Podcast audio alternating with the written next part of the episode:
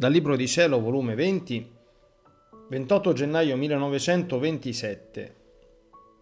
Come nostro Signore avrà tre regni. Il regno del Fiat Supremo sarà l'eco della creazione.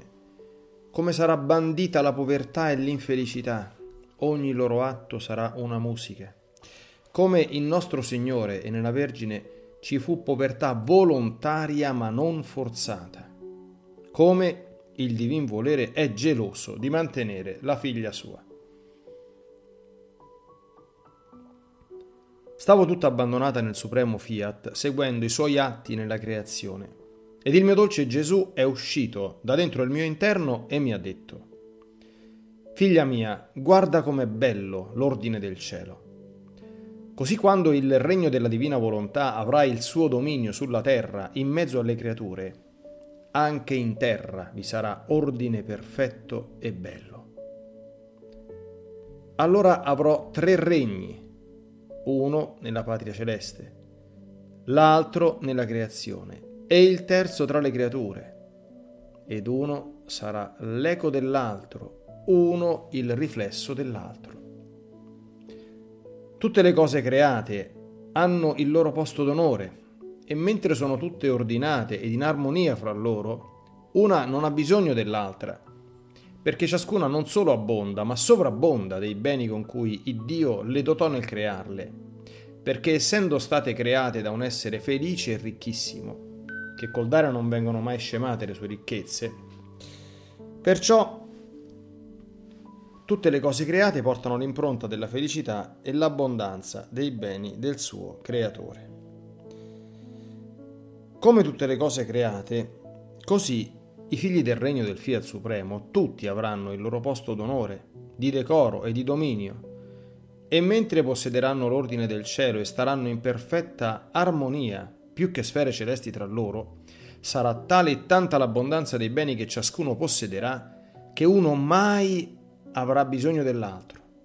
Ciascuno avrà a sé la sorgente dei beni del suo creatore e della sua felicità perenne sicché bandita sarà la povertà, l'infelicità, i bisogni, i mali dai figli della mia volontà. Non sarebbe decoroso per essa che tanto ricchissima e felice avesse dei figli che difettassero di qualche cosa e non godessero tutta l'opulenza dei suoi beni che sorgono continuamente. Che diresti tu se vedessi il sole povero di luce? Che appena mandasse qualche barlume alla terra. Se vedessi un lembo di cielo ad un punto con qualche stella appena e tutto il resto senza l'incanto del cielo azzurro, non diresti colui che ha creato il sole non possiede l'immensità della luce che sorge e perciò solo da qualche barlume fa rischiarare la terra? Non possiede la potenza di stendere un cielo dovunque e perciò un lembo appena ha steso sul nostro capo? Sicché ti saresti fatto il concetto che Dio è povero di luce, né tiene potenza di stendere ovunque le opere delle sue mani creatrici. Ma invece, col vedere che il sole abbonda tanto di luce, che il cielo si stende ovunque, tu ti convinci che Dio è ricco e possiede la sorgente della luce, e perciò nulla ha perduto della sua luce con l'abbondare di tanta luce il sole, né la sua potenza ha scemato con lo stendere dovunque il cielo. Così, se i figli del mio volere non abbonderanno di tutto, si potrà dire che la mia volontà è povera e non tiene potenza di rendere felici i figli del regno suo, ciò che non sarà mai. Anzi, siccome sarà l'immagine del regno che la mia volontà tiene nella creazione, così come il cielo si stende ovunque ed abbonda di stelle, il sole abbonda di luce, l'aria di uccelli, il mare di pesci, la terra di piante e di fiori, così facendo eco alla creazione il regno del Fiat Supremo, saranno felici e abbonderanno di tutto i figli del regno mio. Quindi ciascuno possederà la pienezza dei beni e piena felicità nel posto in cui il volere supremo li avrà collocati. Qualunque sia la condizione e l'ufficio che occuperanno, tutti saranno felici della sorte loro. E siccome il regno del Fiat Supremo sarà l'eco perfetto del regno che la mia volontà possiede nella creazione, perciò si vedrà un sole nell'alto e un altro sole nel basso, in mezzo alle creature che possederanno questo regno. Si vedrà l'eco del cielo in questi figli fortunati, che coi loro atti lo popoleranno di stelle, anzi ciascuno sarà un cielo ed un sole distinto, perché c'è la mia volontà che non sa stare senza cielo e senza sole. Anzi, come prenderà possesso di ciascuno dei suoi figli, formerà il suo cielo ed il suo sole, perché è natura sua che dovunque tiene il suo stabile possesso, la sua santità, la sua luce interminabile, è come cielo e sole che forma e moltiplica ovunque. Ma non è tutto ancora. La creazione, eco della patria celeste, contiene la musica, la marcia reale. Le sfere, il cielo, il sole, il mare e tutto possiedono l'ordine e l'armonia perfetta tra loro e girano continuamente.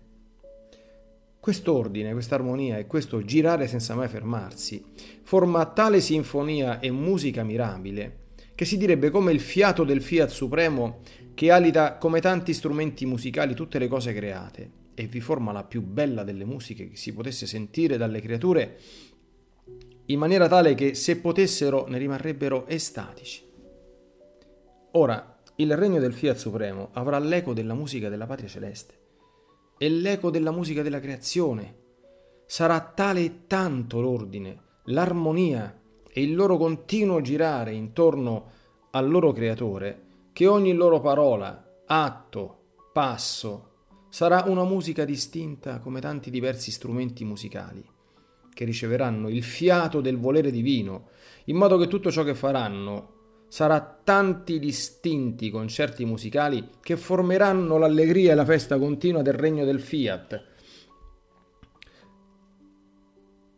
Il tuo Gesù non troverà più differenza, tanto se rimarrà nella patria celeste, tanto nello scendere e trattenersi in mezzo alle creature nel regno del fiat supremo sulla terra. E allora la nostra opera della creazione canterà vittoria e pieno trionfo, ed avremo tre regni in uno, simbolo della Trinità Sacrosanta, perché tutte le nostre opere portano l'impronta di colui che l'ha creata. Dopo ciò pensavo tra me, se i veri figli del Fiat Supremo saranno felici, abbonderanno di tutto.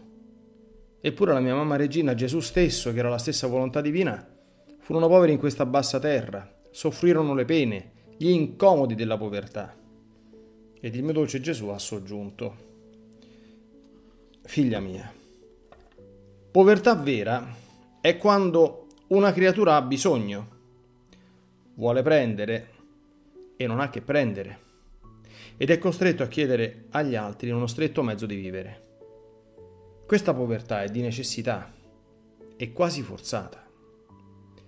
Invece, tanto in me quanto nella mamma celeste, dove c'era tutta la pienezza del fiat eterno, era non povertà di necessità e molto meno forzata, ma povertà volontaria, povertà spontanea, premuta dal torchio dell'amore divino.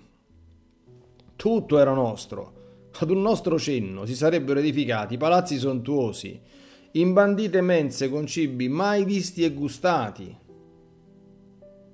come difatti quando correva ad un nostro piccolo cenno, gli stessi uccelli ci servivano portandoci nei loro becchi frutti e pesci ed altro, e facevano festa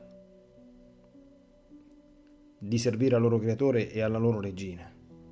Ci facevano con i loro trilli, canti e gorgheggi le musiche più belle, tanto che per non dare nell'occhio alle altre creature di singolarità, dovevamo dargli il comando che si allontanassero, seguendo il loro volo sotto la volta del cielo, dove il nostro volere li aspettava ed essi, ubbidienti, si ritiravano.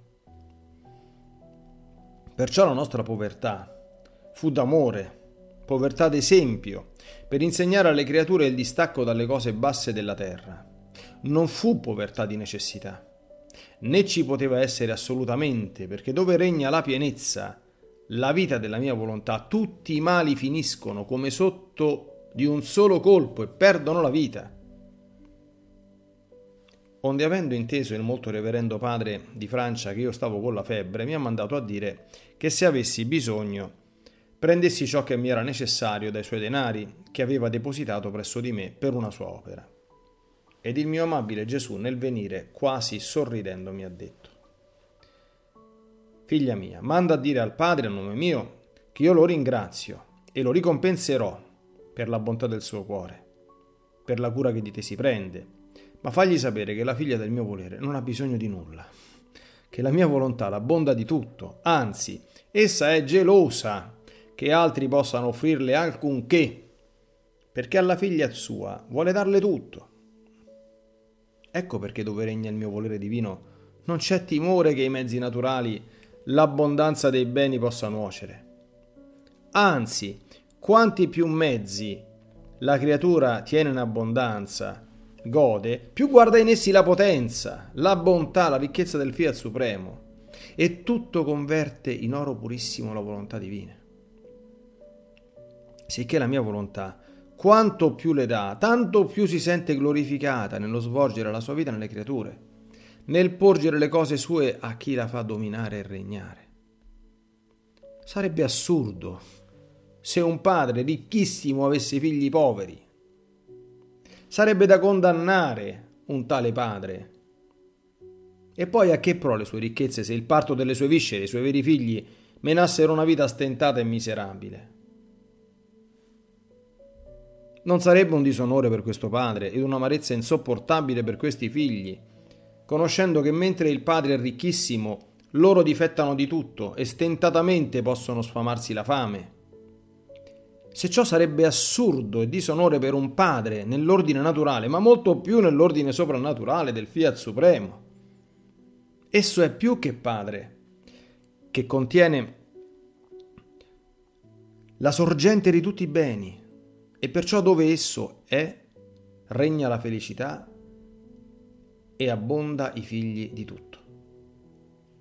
Molto più che all'anima che tiene il possesso del divino volere, esso somministra all'anima e al corpo una vista acuta e penetrante, in modo che penetra dentro le cose naturali che come vero la nascondono e lei squarciando questi veli trova nelle cose naturali la nobile regina della volontà divina regnante e dominante in essa. Sicché le cose naturali scompaiono per lei ed in tutte le cose trova quella volontà adorabile che possiede, la bacia, l'adora e tutto diventa per l'anima volontà divina. Perciò ogni cosa naturale di più è per lei un atto nuovo di volontà divina che possiede. Quindi le cose naturali sono mezzi per chi è figlia del mio volere per far conoscere di più ciò che fa, sa fare e possiede la mia volontà ed a quale punto eccessivo ama la creatura. Vuoi sapere tu dunque perché le creature difettano dei mezzi naturali e molte volte le vengono rapiti e si riducono alle più squallide miserie? Primo, perché non possiedono la pienezza del Fiat Supremo. Secondo, perché scambiano le cose naturali e mettono al posto di Dio la natura, né guardano nelle cose naturali il supremo volere, ma ingordi si attaccano ad esse per formarsi una gloria vana, una stima che li accechi, un idolo per il loro cuore.